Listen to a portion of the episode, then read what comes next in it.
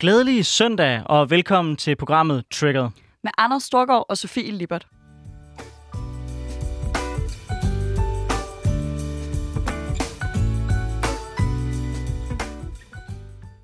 Ja, så er vi tilbage igen. Øh, og i sidste uge, der øh, legede jeg jo spokhåne som noget af det sidste, og øh, skræmmende mange af de ting gik i opfyldelse. Ja, altså, man skulle jo næsten tro, at øh, du som øh, SF'er, der har nogle gode connections inde på borgen, måske vidste mere, end jeg gjorde, og derfor havde nogle fordele, når vi skulle snakke omkring, hvad der skulle, hvad der skulle ske øh, i, den, i den kommende uge. Jeg føler mig i hvert fald en lille smule snydt, Livert. Jeg tror, min primære fordel var, at jeg havde haft tid til at følge med i nyhederne, og ikke havde løbet rundt øh, og øh, været sammen med Tæt Høje. Øh, til dem, der, altså, der ikke lyttede med i sidste program, så der havde vi jo øh, frihedskæmperen Ted Høje fra Hongkong med, som jeg næsten mere eller mindre bogstaveligt talt havde smuglet ud fra Hongkong, hvilket gjorde, at der var lidt fokus på det i den uge. Men nu glæder jeg mig enormt meget til at høre dig, Libert. Hvad trigger dig? Jamen, i sidste uge, der nåede jeg lige at nævne, at der var offentliggjort nye ghetto-lister. Og ghetto-listerne, det er jo de her årlige lister over, hvad for nogle områder vi klassificerer som ghettoer. Det i sig selv kan trigge mig rigtig meget. Men grunden til, at jeg synes, det er vigtigt, at vi tager det op i dag, det er, at der er et borgerforslag om simpelthen at afskaffe ghetto-listerne og øh, annullere, hvis man kan sige det sådan, den øh, lovgivning, der hedder ghettopakken. Og det borgerforslag nåede 50.000 underskrifter i mandags. Og grunden til, at jeg bliver så triggeret over ghettoer og ghettolister og ghettodefinitioner, det er, at en ghetto er defineret sådan her. Der skal være 50% ikke-vestlige indvandrere og efterkommere, og så skal to af følgende fire kriterier være opfyldt. Andelen af beboere uden tilknytning til arbejdsmarkedet eller uddannelse skal overstige 40%. Andelen af beboere dømt for overtrædelse af straffeloven, våbenloven eller lov om euforiserende stoffer udgør mindst tre gange landsgennemsnittet. Andelen af beboerne, der alene har en grunduddannelse, altså det, der svarer til folkeskolen, overstiger 60 procent, og den gennemsnitlige bruttoindkomst er mindre end 55 procent af den gennemsnitlige region. Men det eneste, der ligesom er forskellen på, om man er et udsat boligområde, eller man klassificerer som en ghetto, og derfor skal udsættes for alle de øh, værktøjer, der ligger i ghettopakken, som jo for eksempel er at rive boliger ned, det er, hvorvidt der er øh, mere end 50 procent beboere med ikke-vestlig herkomst, øh, eller efterkommer heraf. Og det trigger mig helt vildt, at vi skal definere øh, og lave lovgivning ud fra etnicitet. Jeg synes ikke, det er i orden, at vi har et samfund, hvor vi påstår, øh, at alle øh, har, er lige meget værd, men så samtidig laver lovgivning, der er defineret ud fra, øh, hvor mange mennesker øh, med hvilket ophav, der bor bestemte steder. Og selv hvis vi troede på, hvis nu vi tog øh, jamen, brillerne på fra stort set alle partier på Christiansborg. Der er meget få partier, der ikke er med i ghettopakken. Og sagde, okay, vi tror på, at de her værktøjer virker. Det gør jeg ikke nødvendigvis, og det kan vi sikkert komme ind på mere, mere ind på senere. Men hvis nu vi tog dem på og sagde, fair nok, vi tror på, at det, der løser de sociale problemer i nogle boligområder, det er, at vi tager de her værktøjer i brug. Hvorfor er det så kun de områder, hvor der er mange beboere med anden etnisk herkomst, de her værktøjer skal sættes ind for? Det virker ærligt talt på mig fuldstændig som om, man har haft lyst til at lave en lovgivning, der sendte et klart signal til alle DF og Nye Borgerlige vælgere, om at man er øh, hård ved dem, der kommer udefra, også selvom de er efterkommere og har boet her hele deres liv. Øhm, og det trigger mig virkelig, at vi i dagens Danmark har lovgivning opdelt på etnicitet. Ja, jamen, øh, hold da op, hvor en brandtale. Nu vil vi se, om jeg på nogen måde kan komme med noget, der minder om et svar på det. Øh, det er jo ikke nogen hemmelighed, at jeg er nok øh, til den lidt blødere side i den borgerlige blok, og derfor har jeg også lidt svært ved at finde mit ben i den her debat, fordi jeg er enig i nogle af de ting, du siger, men der er også rigtig mange steder, hvor jeg kan mærke, der går vi simpelthen hver vores vej. Jeg mener jo, at den primære årsag til, at vi har problemer med integration i Danmark, det er, at vi bor så adskilt, som vi gør. Øh, jeg har selv en fætter, der er opvokset ude i Aarhus V, øh, den skole, hvor han gik på, øh, der var øh, 60-70 procent øh, med anden etnisk herkomst, hvorimod den skole, jeg gik på i Rigskov, der var der nærmest kun tyrkiske lærere. Jeg synes jo ikke, det er mærkeligt, at vi har problemer i samfundet, når vi ikke taler med hinanden, når vi bor adskilt fra hinanden, og når vi ikke har noget med hinanden at gøre. Og derfor er jeg jo enormt interesseret i, at vi får brudt op med de her, øh, hvad kan man sige, mure, som jeg mener, der adskiller os som samfund. Øh, og jeg synes, det er virkelig ubehageligt at begynde at have etnicitet som et mål, men jeg har også svært ved at se, hvordan man ellers skal opnå den adspredelse, hvis ikke man er villig til, til at sige, vi har nogle særlige områder, hvor folk klumper sig sammen. Og ærligt talt, jeg forstår godt, at folk klumper sig sammen. Hvis jeg tog afsted til et fremmed land, så tror jeg også, det var meget naturligt, at jeg ville klumpe mig sammen med folk, der mindede om mig. Det, det tror jeg er meget naturligt som, som menneske. Problemet er bare, at det giver nogle udfordringer, fordi vi som samfund kommer til at leve adskilt fra hinanden. Og det bliver vi nødt til at gøre op med. Og derfor øh, bliver jeg nødt til i det her tilfælde at være lidt hårdere, end jeg normalt har lyst til at, at sige, ja, jeg synes faktisk, at vi bliver nødt til at tage fat i nogle af de boligområder. Gellerup, som jeg kender rigtig godt, fordi jeg kommer fra Aarhus.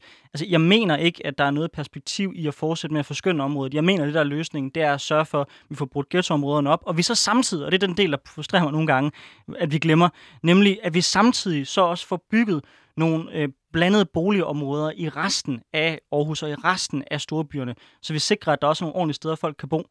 Men, men jeg tror ikke, vi når i mål med det her, hvis ikke vi er villige til også at anerkende, at det er et problem, hvis folk kulturelt klummer sig for meget sammen med hinanden.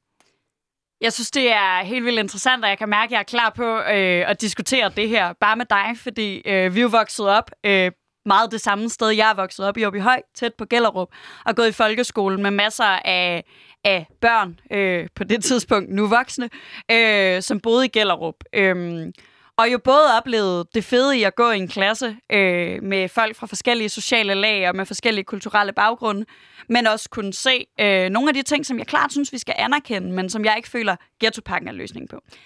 Men jeg føler meget, at du og jeg kunne have den her debat helt alene, og det skal vi ikke, fordi jeg har inviteret en gæst med i dag, øh, som kommer fra den organisation, der hedder Almen Modstand. Så velkommen til dig, Fatma Tunsi. Tak. Vil du ikke starte med at fortælle lidt om, hvad Almen Modstand er for en organisation? Yes. Jamen, vi er et beboernetværk øh, af beboere fra hele landet, øh, fra almindelige boligforeninger. Der er også nogen, der er aktive, som ikke bor i almindelige boliger, men støtter op om ideen om, at vi, har, vi skal have øh, almindelige boliger og beboerdemokrati, og at vi er imod tvangssytning og nedrivning og salg af almindelige boliger. Øh, og vi, øh, altså, vi arbejder øh, på at, at sådan, organisere os øh, imod den her ghetto-lov og få den stoppet, øh, både med demonstrationer, borgerforslag og politisk arbejde, men også med juridisk arbejde, oplysning øh, og organisering af beboere, basically. Så det er øh, lejere, beboere, som organiserer sammen øh, for at få stoppet en lov, som vi ser som farlig for os selv og for vores rettigheder. Ja, øhm, kan du fortælle lidt, fordi nu kom de her ghetto-lister i sidste uge, og en af de ting, der jeg så mange steder øh, i mit sådan politiske netværk af folk, der er for ghettopakken, det var, at folk så det som et tegn på, at ghettopakken virker, at der er færre øh, ghettoer, fordi vi er gået fra, at der er 28 ghettoer på ghetto-listen sidste år, til der kun er 15 i år. Øhm, og jeg kunne godt tænke mig at høre dit perspektiv, mm. fordi jeg tænker ikke, at du deler øh, analysen af, at det er fordi ghettopakken virker? Nej, absolut ikke. Altså for det første, så skal vi kigge på, hvad det er, som, som de her ghetto-liste kriterier måler på. De måler jo på noget statistik, på altså sådan, hvem overordnet bor i et bestemt område. Vi kigger ikke på individer. Vi kigger ikke på, hvem er kommet i uddannelse, som ikke har været i uddannelse, eller hvem er kommet i job, som ikke har været i job, eller er der unge, som har holdt op med øh, sådan at begå sådan herværk eller kriminalitet, som har begået det før. Der er ikke noget af det her, sådan, hvor vi kigger på øh, øh, menneskers udvikling, eller sådan, om mennesker har øh, fået hjælp med, med en bestemt udfordring. Vi kigger simpelthen på statistikker, så det, sådan, for mig er det sådan bare sådan en statistikleg. Vi flytter nogle mennesker ud, vi flytter nogle mennesker ind, så er problemet løst. Øhm, altså det, det er den ene del. Og så er der, kender jo, jeg kender personligt til to af det her boligområder, som er kommet af listen, hvor en af de indsatser, det har gjort, det er bare at registrere folks uddannelser.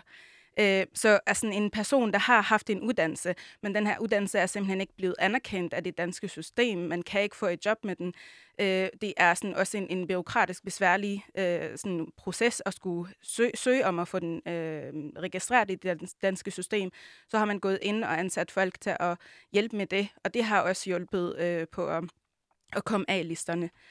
Øh, så er der jo også en, en udvikling, som altid har foregået. Altså det har forskere sagt igen og igen. Der er faktisk en positiv udvikling. Kriminalitet er faldende, uddannelse er stigende, beskæftigelse er stigende. Og man sådan, hører simpelthen ikke politikerne anerkende den her udvikling, øh, som, som de sociale indsatser har faktisk påvirket eller sådan været med til at skabe. I stedet for siger man, jamen, den lov, som vi lavede i 2018, har påvirket de statistikker, som faktisk er taget i 2019 og bliver offentliggjort i dag. Det er sådan en bizarre konklusion, synes jeg, altså for, for mig som en person, der har beskæftiget sig med det her som aktivist i, øh, i over to år nu. Altså, det giver, det giver ingen mening, øh, at man snakker om det på den her måde, eller at man sådan særligt som øh, en, øh, øh hvad hedder det, bevis på, at, at loven virker. Ja, jamen, øh, og jeg tror, jeg er meget enig med dig. Jeg tror også, min frustration i det her tilfælde har meget været, at jeg betragter det, at folk øh, prøver at komme af ghetto-listerne mere som et tegn på, at man er bange for nogle af de værktøjer, der er i den. Fordi noget af det, de gør, det er jo, at de river boliger ned, og som socialist er jeg jo meget træt af, at man river de billige boliger ned, øh, men det er jo efterhånden også en mere bred øh, øh, hvad hedder det, forståelse. Men, men hvis jeg skal prøve at tage, tage den hat på, øh, som ikke... Jeg er øh, meget stærk modstander af ghetto men jeg, jeg kunne også godt tænke mig, øh, at vi anerkendt, øh, at nogle af de her ting er jo problemer. Hvis vi har områder, hvor øh, der er tre gange så meget kriminalitet øh, som, som i resten af regionen, så skal vi vel gøre noget. Jamen altså, det, det, mener, det mener jeg jo helt klart. Øh, og Fatma, jeg er sådan set enig i meget af det, du Van, siger. Noget, jeg er især enig i, det er, at jeg synes, at mange politikere i Danmark har tendens til kun at fokusere på det negative. Jeg øh, har selv øh, rigtig mange venner, der er indvandrere, øh, eller hvis forældre indvandrer til, til Danmark, eller som selv er, er, er kommet fra øh, Syrien nu. Og der er mange gode eksempler derude, som jeg synes også, det er vigtigt, at man fremhæver. Men når det så er sagt, så må vi jo også anerkende, og det, tænker jeg også, du gør, at der er nogle store udfordringer i nogle af de her områder. Og selvom det overordnet set statistisk på nogle punkter går i den rigtige retning, så mener jeg stadig, at der er en problematik i forhold til, at vi bor adskilt fra hinanden. Når jeg kan se rent statistisk set, at hvis du kommer her som indvandrer, hvis du vælger at bosætte dig i et andet kvarter end Gellerup, så er din, øh, hvad kan man sige, din risiko for at ryge ud i kriminalitet og blive arbejdsløs, den er væsentlig, væsentligt lavere, end hvis du vælger at bosætte dig i Gellerup. Så er der jo noget, der tyder på, at der i hvert fald er noget miljø, som er med til at gøre, at folk får det sværere i det danske samfund.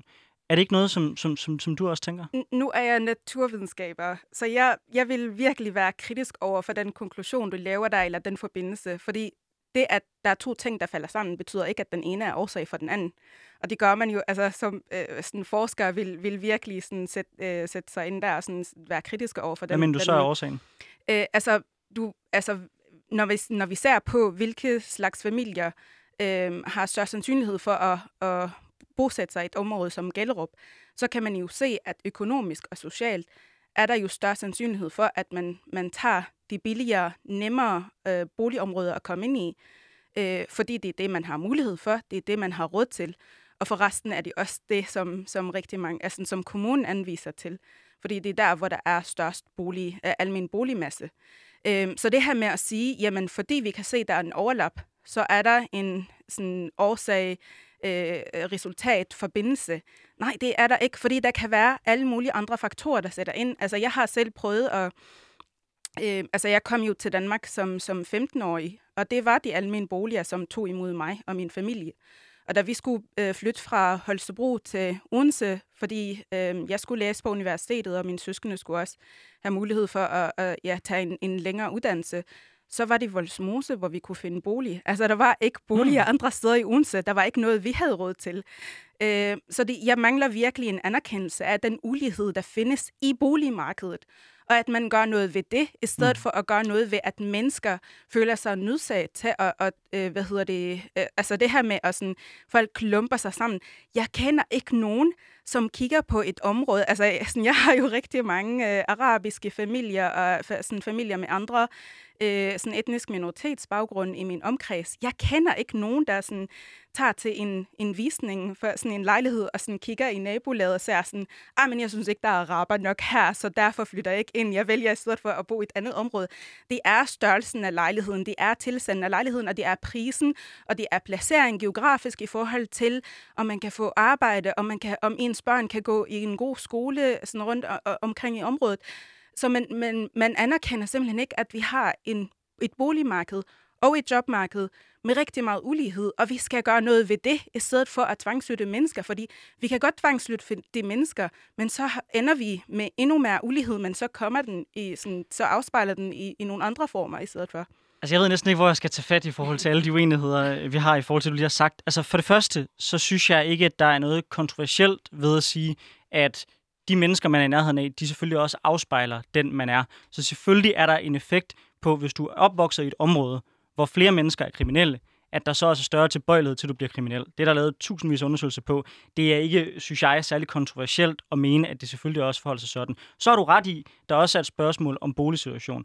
Men du har, jeg mener ikke, du har ret i, at folk ikke også overvejer, hvem det er, de bor sammen med. Altså, jeg kender også øh, en af mine gode venner, der er syrisk flygtning, og jeg skal love dig for, at han har haft mange diskussioner øh, med sin kone omkring, hvor de skulle bosætte sig, fordi han vil gerne have, at, øh, at deres barn øh, gik i en daginstitution, der var i Rigskov, hvorimod hun vil gerne have, at de flyttede sættere på hendes familie og på hendes venner øh, og på folk, som havde de samme traditioner som hende, og dem, de kendte ude fra Gellerup. Og selvfølgelig, selvfølgelig er den effekt der også. Altså prøv at høre, jeg, jeg, jeg er opvokset på en vej, hvor mine, hvor mine kusiner og mine fædre, de bor på den samme vej, og der er 10 huse. Altså selvfølgelig, selvfølgelig spiller dem, man bor i nærheden af, sammen med os, øh, hvor, man, hvor man vælger rent boligvalgsmæssigt. Og det gør det jo også med danskere. Du kan bare sætte kig over til, til USA. Når danskere de emigrerer til udlandet, så har de også en tendens til at samle sig i grupper, der minder om, om selv. Så, så, så det, der er vi simpelthen uenige, at det, at det ikke spiller ind på folks boligvalg, for selvfølgelig gør det det. Og så har du selvfølgelig ret i, at der er nogle problematikker generelt i forhold til boligvalg i vores samfund, hvor der er øh, simpelthen for stor en sammenhæng mellem, at man vælger at klumpe folk, øh, der øh, har lavindkomstboliger sammen i de samme områder. Og det er, det er et helt grundlæggende problem, vi har i samfundet. Det er vi enige i. Men jeg mener ikke, du kan kun øh, reducere det til et spørgsmål om det.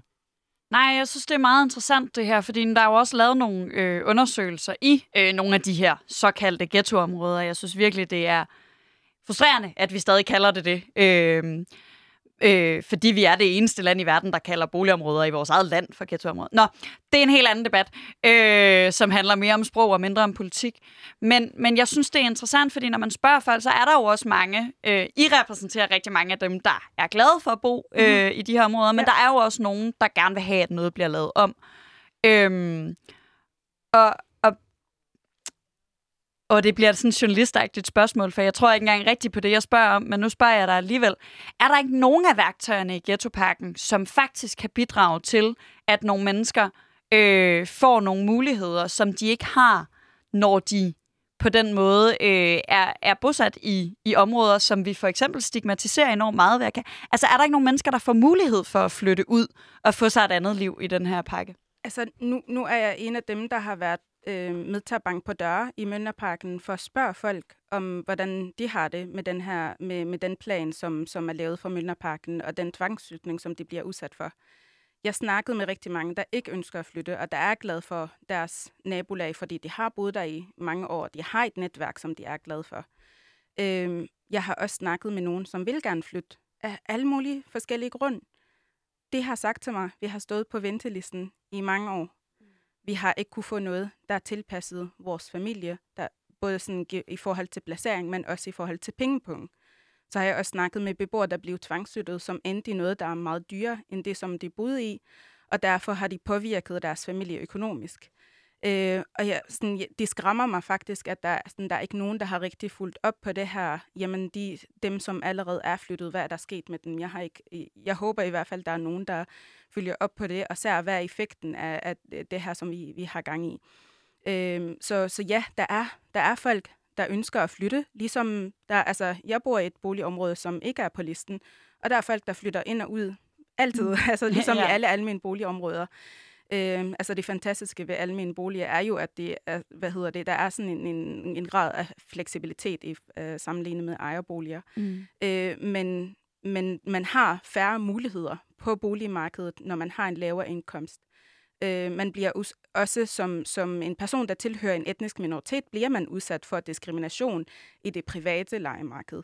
Altså det, det kan vi jo ikke, altså det er, det er der studier, der har vist, mm. og jeg synes, altså, jeg mangler virkelig, at der bliver, det her bliver anerkendt, at der er en, en boligminister, som siger, hey forresten, vi har diskrimination på boligmarkedet, det skal vi gøre noget ved.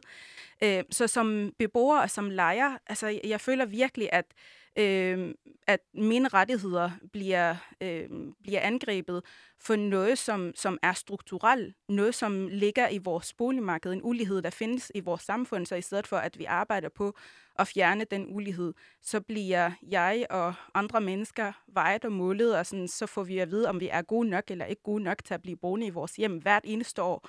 og det sådan, bliver jeg virkelig forarvet over hvert eneste år. Jamen, det vil jeg meget gerne anerkende. Det kan godt være, at boligministeren ikke vil, men jeg vil da gerne anerkende, at der foregår diskrimination mange steder i det danske samfund, herunder også inden for boligmarkedet.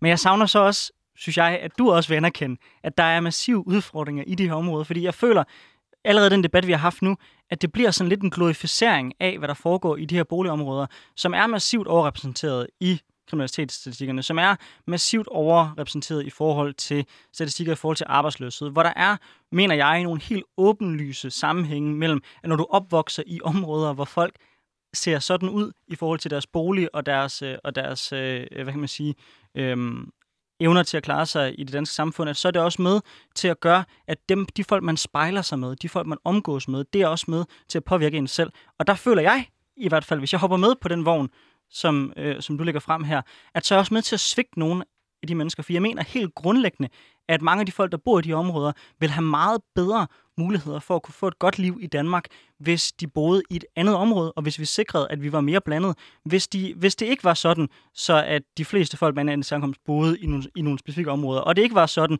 så vi havde nogle, ja, omvendt også nærmest nogle ghettoområder i Nordsjælland, hvor der, hvor der nærmest ikke er nogen øh, folk med anden herkomst. Altså, jeg mener ikke, den opdeling gavner nogen, og jeg tror, hvis vi skal løse de udfordringer, så, så skal anerkendelsen lidt komme fra begge sider. Jamen, jeg, jeg kan jo ikke anerkende noget, som forskning ikke viser er, er, er reelt. Altså, jeg anerkender, at der er udfordringer med arbejdsløshed eller med, med øh, lavere indkomst i nogle bestemte boligområder. Jeg kan også anerkende, at der er øh, sådan højere kriminalitetsstatistikker øh, i, i nogle områder. Men jeg kan ikke anerkende en sam, et sammenhæng, som ikke sådan, som ikke man kan se på, på forskningen Men det fra man. det område.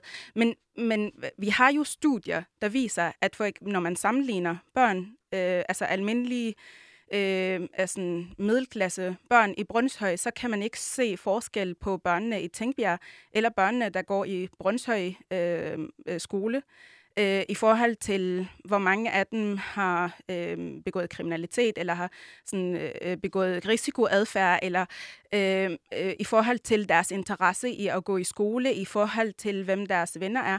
Vi kan ikke se den her forskel, når vi sammenligner på basis af, hvilke socioøkonomiske forhold der de kommer fra. Den her sammenhæng mellem, jamen hvis du bor i det her område, så har du andre problemer end en person, der har det samme socialøkonomiske forhold som, en, øh, som dig, men bor i et andet område. Det er en sammenhæng, som simpelthen ikke er øhm, øh, sådan, grund, sådan grundlagt, eller sådan, som ikke har begrundelse i forskning og viden. Og så vil jeg gerne også øh, sådan understrege, at jamen, hvad er det så, der sker, når man bliver tvangsflyttet? Altså, vi har set for eksempel Gellerup øh, børn, der blev øh, busset til skoler øh, andre steder i byen, som simpelthen har øh, øh, eller blive mødt af diskrimination og mobning i de skoler. Så man kan ikke sige, at hvis jeg flytter et barn fra den her kontekst til den her kontekst, så går alting pludselig fremragende. Nej, fordi man skal, altså det her møde mellem mennesker, de er mere end bare at flytte en person fra et sted til, til et andet sted. Der skal en meget større indsats til. Så ja, jeg synes, der, er, der skal virkelig gøres noget ved ulighed i vores samfund, men der skal gøres noget ved uligheden i vores samfund. Ikke ved de almindelige boliger, der skal nedrives, øh, og sådan mennesker, der skal tvangsflyttes fra deres netværk og fra, fra deres øh, nabolag. Men Fatma, altså, jeg tror, vi kan diskutere, hvad forskningen viser ret langt frem, frem og tilbage. Jeg er på ingen måde enig i det, du siger med, at, øh, med, at forskning viser, at der er fuldstændig en til en sammenhæng, hvis du sammenligner udelukkende på, på socioøkonomi. Jeg mener faktisk tværtimod, at der er indtil flere studier, der peger netop på, at der er forskel på, øh, på øh, folk, når du også når du trækker socioøkonomiske parametre øh, væk. Men det kan vi diskutere frem, og tilbage. Men jeg er helt enig med dig i, at løsningen ikke er, at man bare smider folk i en bus og kører dem til et andet skolekvarter. Det er sådan en go-to-løsning, man har forsøgt af flere omgange, og den virker ikke. Jeg mener, det der hjælper, det er netop, at man, man går og man bor sammen, så man omgås folk. Så det ikke er en eller anden folk, der kommer med en bus, der bliver kørt ind fra den i byen, men det rent faktisk er din nabo, som du går i den samme fodboldklub med, går, har gået i den samme børnehave med, skole, som du har leget på så tværs med. Hvem ved, måske din barndomskæreste, I don't know. Altså, det er jo, det er jo, det er jo sådan mm. nogle bånd, synes jeg, vi skal have skabt flere af. Jamen, hvad, hvad siger du så til, hvis vi laver en plan? Nu er jeg selv ikke tilhænger af sådan en plan, øh, eller sådan en lov. Jeg synes ikke, der er nogen som helst mennesker, der skal tvangsflyttes ud af deres hjem. Men hvad hvis vi tog nogle af villerne på Strandvejen, og tog beboerne ud af dem, og rev dem ned, og lavede dem til billige almindelige boliger? Altså, de, de, jeg synes faktisk, det er virkelig sjovt, at det er altid, og nu snakker jeg ikke kun om ghetto-loven. Vi snakker om en rig, altså en, en lang dansk tradition, og sådan en, måske en international tradition, mm. hvor de fattige bliver smidt ud af deres hjem, deres hjem bliver revet ned, og så kommer privatinvestorerne og bygger noget luksus til nogle rige mennesker, hvor de kan bo. Det går aldrig den anden vej, altså sjovt nok. Øhm, altså, og, og for mig så er jeg også en rig dansk tradition i, at vi som lejere organiserer imod den her udvikling. Det har mm. danske lejere altid gjort, og vi fortsætter den dag i dag.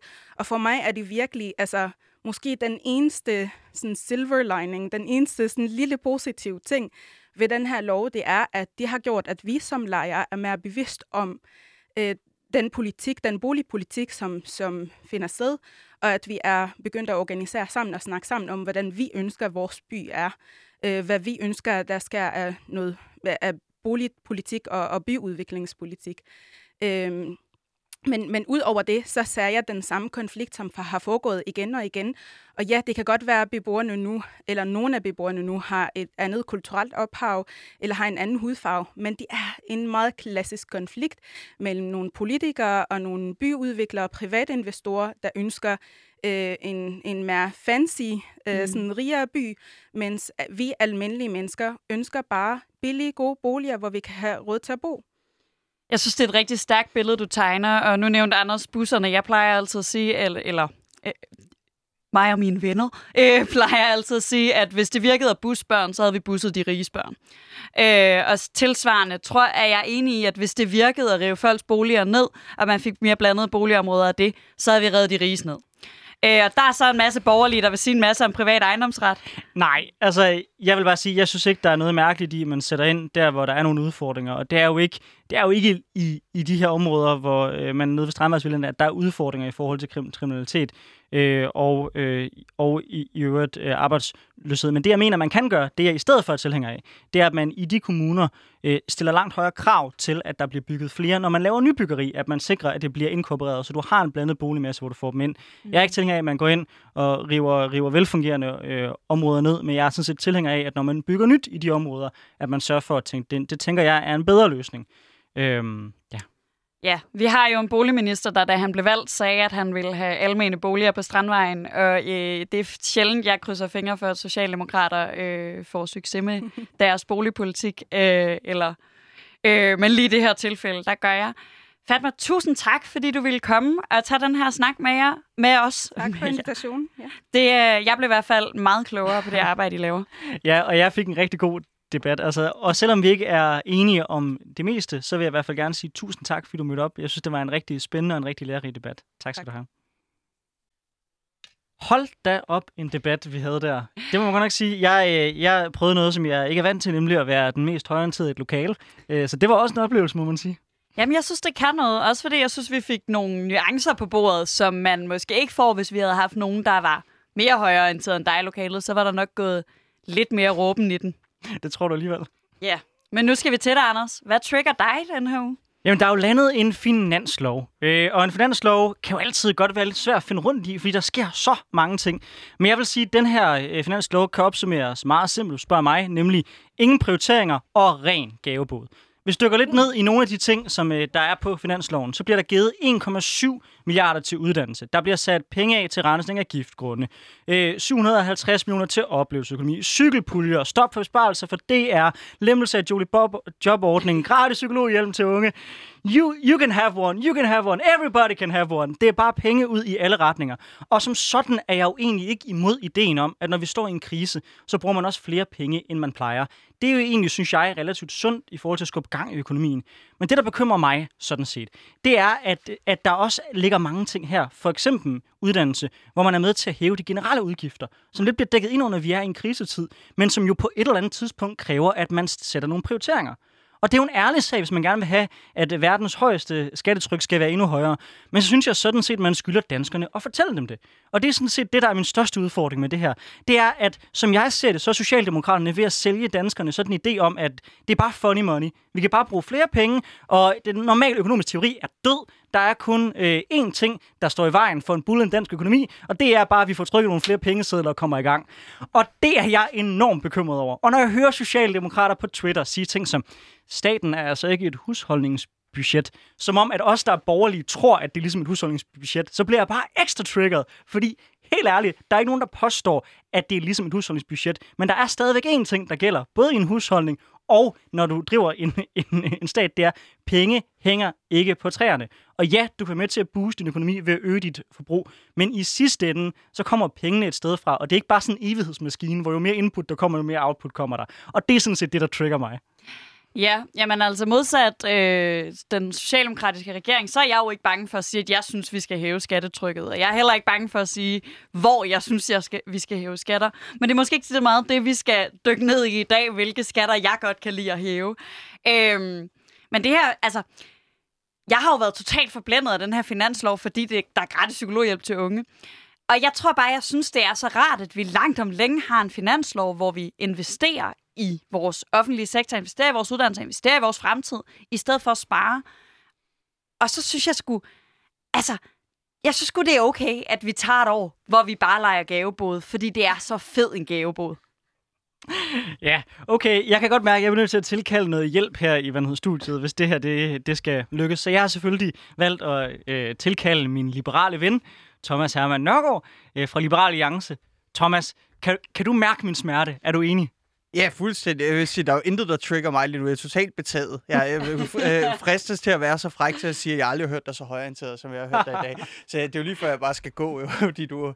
du ej, men jeg, øh, jeg er meget enig, meget enig i din udlægning, og, og man kan jo godt sige, at det er en finanslov for, for fremtiden. Det håber jeg, det er, for det er jo i hvert fald også de fremtidige skatteborgere, der ender med at betale for den kvæg, det, øh, det strukturelle underskud, den er finansieret med. Og det er jo selvfølgelig meget øh, belejligt. Man kan selvfølgelig sige, at det skyldes corona.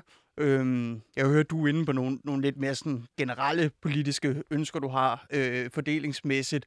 Øh, men det er jo i hvert fald belejligt, at man har lavet en, en finanslov, hvor øh, der kun består af gaver og sådan en utrolig abstrakt øh, finansiering langt ude i fremtiden. Det kræver lidt selvdisciplin at hisse op over det, men jeg synes, at, at Anders har gjort et, et, et, et fremragende forsøg. Shino Victoria Duavi, udtaler jeg det rigtigt? Fantastisk. Du kommer jo fra, øh, øh, fra Radikale Venstre, øh, og I har jo altid været garanten for, hvad kan man sige, den sunde økonomiske politik i Rød Blok. Hvordan har en radikal som dig det med en finanslov som det her? Jeg synes faktisk, det er meget sjovt, fordi jeg står netop midt i jer to. det må jeg sige. Jeg forstår lige præcis, som Sofie siger, at vi skal investere i fremtiden. Vi skal investere i de unge, for det er de unge, der skal bære byrden senere i fremtiden. Hvorfor vi skal have sunde folk, altså bare mennesker, og de skal kunne komme i beskæftigelse, så vi ikke står med større problemer og dyre øh, omkostninger senere hen. Og så kan jeg også godt forstå, at der er nogle ting i finansloven, som jeg ikke kan forstå. Det snakkede vi to om, omkring for eksempel boligjobordningen, som ingen støtte egentlig har brug for lige nu. Det kører mega godt for den.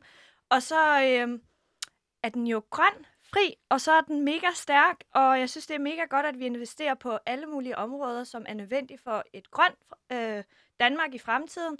Og, og de unge 1,7 milliarder er måske ikke særlig mange penge til uddannelserne, når man har sparet 21 milliarder. Øh, man stoppede blødningerne sidste år, og øh, ja, og så løfter man jo på ligestillingsområdet, som jo er helt fantastisk. Er det Men... bedre?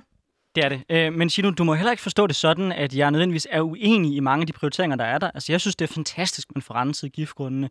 Jeg synes, det er fint, man sætter nogle penge af til cyklisterne. Jeg synes også, det er okay, at uddannelse bliver, bliver, bliver prioriteret der, hvor det trigger mig, det er, når man ikke prioriterer den anden vej. For der er jo ikke noget, der er nemmere politisk, end bare at vælge en masse ting, som mange danskere måske, måske synes er rigtig fint, men så sige, ved du hvad, vi tager bare det hele, og så må vi finde en løsning økonomisk en anden gang. Hvis politik bare handlede om at vælge de ting, som alle folk synes var nice, og så bruge flere penge, så tror jeg, at alle folk kunne finde ud af politik. Men der, hvor politik jo er svært, og der, hvor politik bliver hårdt, det er jo, når man skal lave prioriteringer.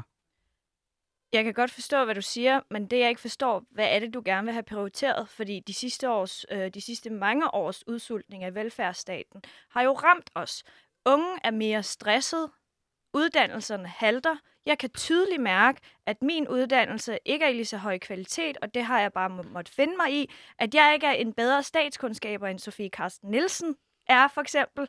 Det kan jeg ikke blive, fordi vores uddannelsessystem sejler så meget. Vi, får, vi bliver faktisk øh, dumpet på et syv eller et tital, simpelthen for at få feedback på vores øh, øh, universitet. Og det synes jeg jo er for dårligt. Jeg er simpelthen ikke enig, når du siger, at, øh, at vi har udsultet vores velfærdssystem. Altså, vi er stadigvæk en af de stater i verden, der bruger aller, aller, aller flest penge på uddannelse og bruger aller, aller, aller flest penge på vores velfærd. Hvis du ser det budget, der er generelt i vores velfærdssamfund, så er det ikke blevet skåret gevaldigt. Der er nogle områder, hvor man har lavet en besparelse, men der er så også mange områder, hvor man har tilført en masse penge. Og når du siger, at unge de er stresset, så bliver man nødt til at sige, ja, det er de, men det er de i hele verden. Så gør det til et udtryk for, at vi har prioriteret nogle øh, midler i Danmark på, på finanslov tidligere. Det har jeg svært ved at se, øh, i hvert fald, hvordan det foregår i praksis. Men Thomas, hvad tænker du? Jeg tænker først og fremmest, at jeg har fuld tillid til, at du kan blive en bedre statskundskaber end Sofie Karsten Nielsen. Og det, det er der jo også behov for, at der i hvert fald er nogle kvalificerede jeg synes, mennesker, hun er der en kan... fantastisk fantastisk statskundskab, Det- og hun det gør slet- det godt. Jamen, det er slet ikke øh, i tvivl om, at, at du synes. Øh, jeg siger bare, der er brug for nogen, der i hvert fald bliver mere fantastiske til at lukke det hul, som der bliver slået i statskassen af den her finanslov. Så, så, så det håber jeg tror på, at, at du godt kan blive. Jeg synes, en af de ting, jeg hæfter mig ved, øh, øvrigt fuldstændig enig med Anders kommentar, det er, at øh, man annullerer de her planlagte besparelser på DR på knap en milliard kroner, og jeg ved jo godt, at, at man fra Rød Fløjs side har et ideologisk ønske om at have så stor en statslig mediemastodont som overhovedet muligt i det her samfund, øh, for så derved at opnå de facto politisk styret, øh, politisk styret medier. Øh, men det har i hvert fald ikke noget med corona at gøre jo, så man kan i hvert fald ikke dække sig 100% ind under den undskyld. Ja, nu står jeg og peger i den retning, men, men så det, det synes jeg er alt stilfærdighed, jeg gerne lige vil påpege. Jamen, jeg er sådan set øh, klar på at, at finansiere det her med, med nogle af alle de skatter, jeg ikke vil stå og ramse op. Øhm, men jeg synes også, det sådan lidt er, er en, en, en nem kritik for jer at komme med, fordi nu har vi haft overvis, hvor øh, man har øh, sænket skatterne og lavet det, øh, besparelser på sundhedssektoren, uddannelsessektoren, øh, kulturen, kaldt det omprioriteringsbidrag, men let's face it, besparet. Øhm, og jeg kunne bare godt tænke mig at vide, fordi jeg tænker ikke, at det er fordi I to har lyst til, at vi hæver skatterne for at finansiere alle de her lækkerbiskner. Så hvad er det for noget i den her, måske ud over at stoppe besparelserne øh, hos DR? Hvad er det, som I synes er, er en helt forkert prioritering i vores samfund? Hvad er det, som vi ikke skulle have haft i år? Hvad er det, altså, hvad kunne vi have været for uden? Altså, jeg, jeg tror, vi har haft den debat mange gange. Udover så- boligordning, job, Ja. boligjobordningen. Den kan vi tage fat i, men vi kunne også bare, synes jeg, tage fat i tre ting. Øh, faktisk primært to, vil jeg sige, som handler om øh, vores, øh, hvad hedder det, sådan, øh, børnestøtte, hvad det hedder? Hvad for noget? Oh, undskyld. Vores, altså, det første, vi kunne, vi kunne, vi kunne fat i, kunne være folke, folkepensionen, som vi jo giver til alle, uanset øh, deres indkomst. Der er enormt mange penge, vi bruger der, som jeg synes, vi prioriterer elendigt, fordi vi giver alle folk en check, bare fordi de er blevet gammel. Vi kunne også tage fat i børnechecken, som var det, jeg prøvede at fiske efter tidligere, som netop øh, handler om, at hvis bare du får et barn, så uanset hvad din indkomst er, her har du en check fra staten. Altså, der er masser af steder, hvor vi i dag prioriterer dårligt, som jeg ser det. Så jeg mener sådan set, der er masser af steder at tage fat på. Og så synes jeg bare, at når vi fx snakker uddannelse, så synes jeg, at det er værd at overveje, hvorfor det er, at Danmark bruger væsentligt flere penge end mange af vores nabolande på uddannelse, men vi får væsentligt dårligere resultater øh, blandt de studerende og blandt eleverne, end man gør i mange af de lande, vi sammenligner os med. Så der er jo tydeligvis også noget om, hvordan vi bruger pengene, og ikke kun spørgsmål omkring, at vi bare skal bruge flere penge. Lige med det uddannelse, der er jeg simpelthen nødt til at kommentere på det. Bare fordi, at vi bruger flere penge, end nogen andre lande gør, så betyder det ikke, at vi ikke skal bruge langt flere penge, end vi gør. Og det er simpelthen fordi, uddannelse, vi har ikke olie, vi har ikke diamanter, vi har ikke mineraler i vores jord. Danmark er virkelig et fantastisk land. Vi er bare desværre fattige på de områder. Og det uddannelse kan gøre, det er, at de kan få os ud i verden. Vi kan blive anerkendt, vi kan blive taget seriøst, og vi kan blive internationale. Og det eneste, der kan gøre det, ifølge mig, det er uddannelse. Det er det, der får, at, at vi for eksempel kan komme på udveksling, fordi vi er dygtige nok til at komme på udveksling. Det er det, der gør, at vi kan få job, at folk ønsker danske unge øh, på deres arbejdspl- arbejdspladser i udlandet. Det er simpelthen, fordi vi investerer i vores uddannelser. Så jo mere vi investerer, jo større bliver vi også internationalt. Det er dansk levebrød, og det er bare sådan, det er. Vi har ikke andet. Så når du siger, at, at øh, så går det mig lidt på, når du siger, at vi er det land, der investerer allermest i uddannelser. Vi skal investere så meget mere i uddannelser, og jeg er faktisk enormt øh, stolt over, at som radikal, at, øh, at vi investerer i ungdomsuddannelserne, og erhvervsuddannelserne, for de, dem har man vidderligt brug for at investere langt mere i. Men siger du ganske, ganske kort. Ja. Svenskerne har jo heller ikke olie. Og når vi kan se, at svenskerne de bruger færre penge, end vi gør på uddannelse, men de får bedre resultater i alle undersøgelser, så synes jeg måske også godt, selvom jeg er enig med dig i, at det er vigtigt at bruge penge på uddannelse, at vi måske også godt kan reflektere omkring, at vi bruger de penge, vi gør nu korrekt. Ja, man kan sige, at altså, der, hvor jeg vil måske være enig med dig i, det er alle de regler og alle de øh, øh, byråkratiske, nu skal jeg ikke sige for meget, men alle de byråkratiske del, der er i forhold til lærer, at man har sparet på for eksempel øh, øh, bedre forberedningstimer osv., kan gøre en del, så der kan jeg godt være enig med dig i, men det handler ikke om investering, eller at der skal færre økonomi. Der skal tværtimod langt flere penge til, at lærerne kan forberede sig bedre, så de kan dygtiggøre vores elever.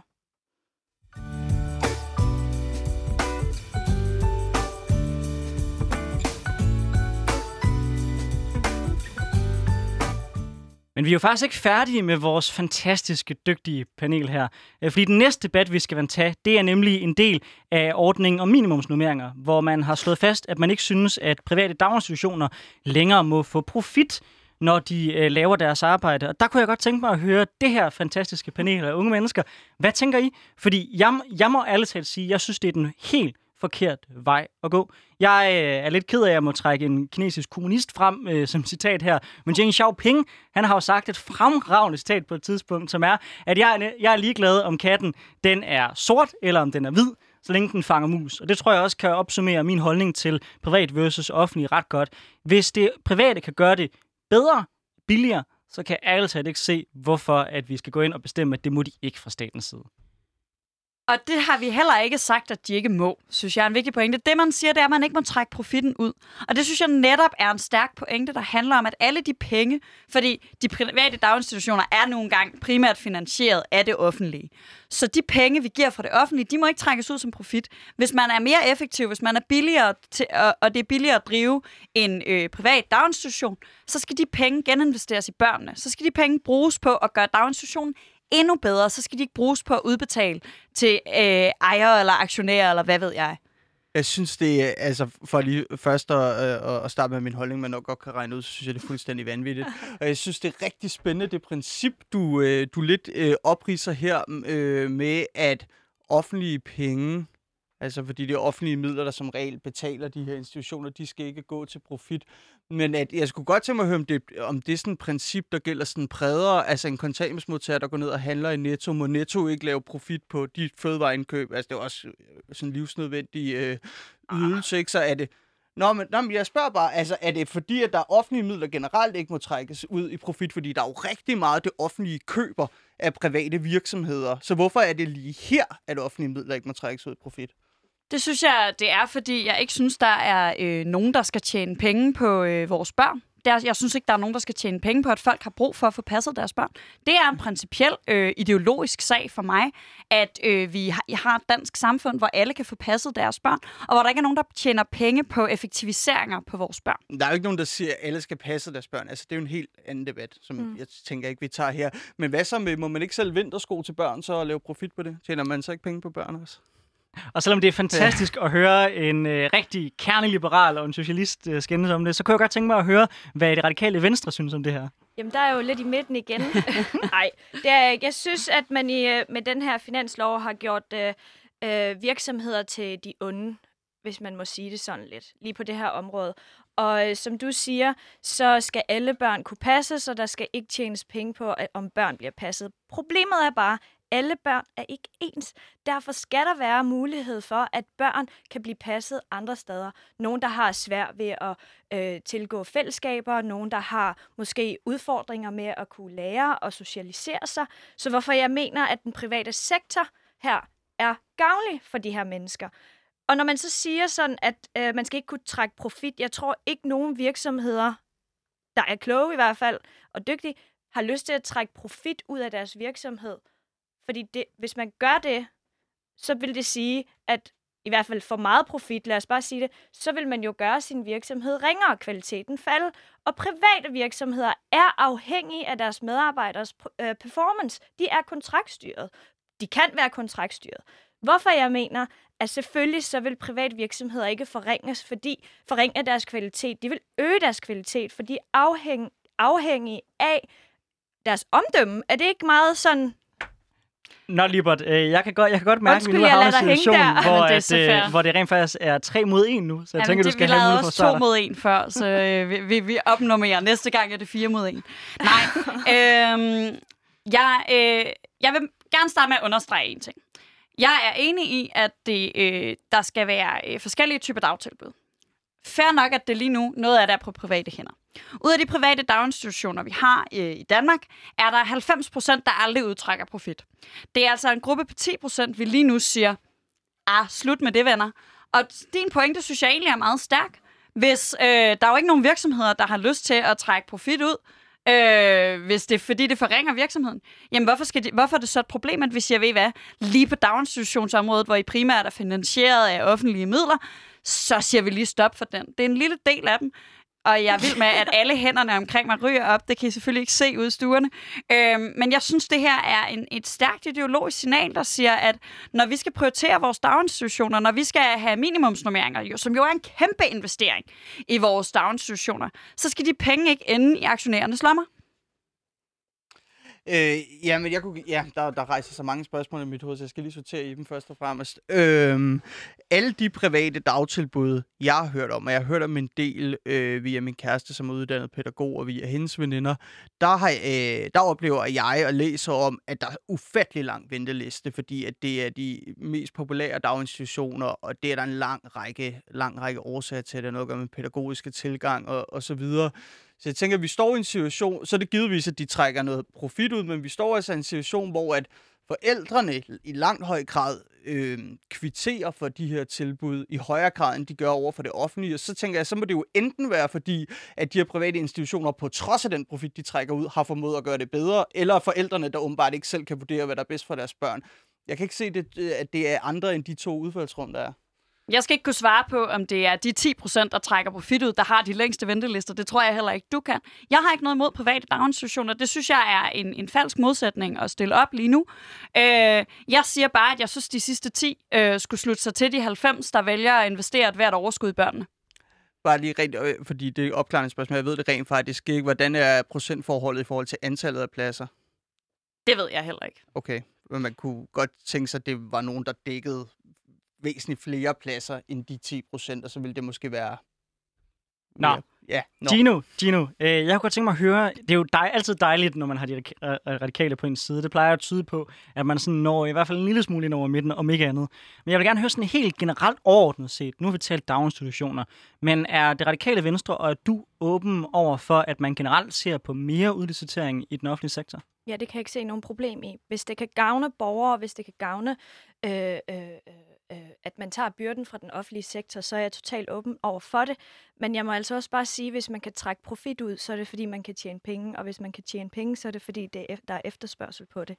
Der må jeg bare, altså, det er meget logisk og meget, hvad skal jeg sige, det kan bare ikke være mere logisk.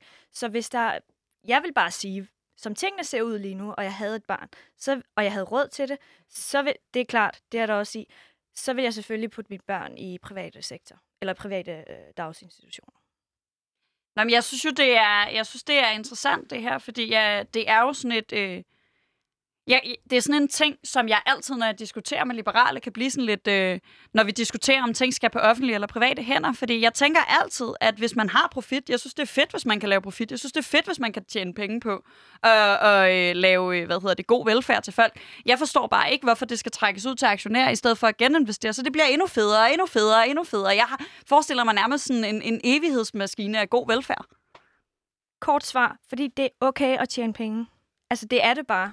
Det er et mega kort svar. Det er okay at tjene penge. Og fordi at nogle gange vælger du også at investere i et projekt, fordi du håber på at kunne få noget profit ud. Hvis, altså, hvis jeg som virksomhed skal kaste mig ind i det og sige, okay, ved du hvad, jeg har luret, at den måde, de gør det i det offentlige på, de er helt håbløse. Nu har jeg ideen til, hvordan jeg kan lave den aller fedeste forretning, der kan sikre, at alle de folk, der er i den her institution, de får det mega fedt, og vi gør det billigere, end de gør det i det offentlige, fordi de har en super ineffektiv måde at gøre det på, og jeg har regnet det hele ud.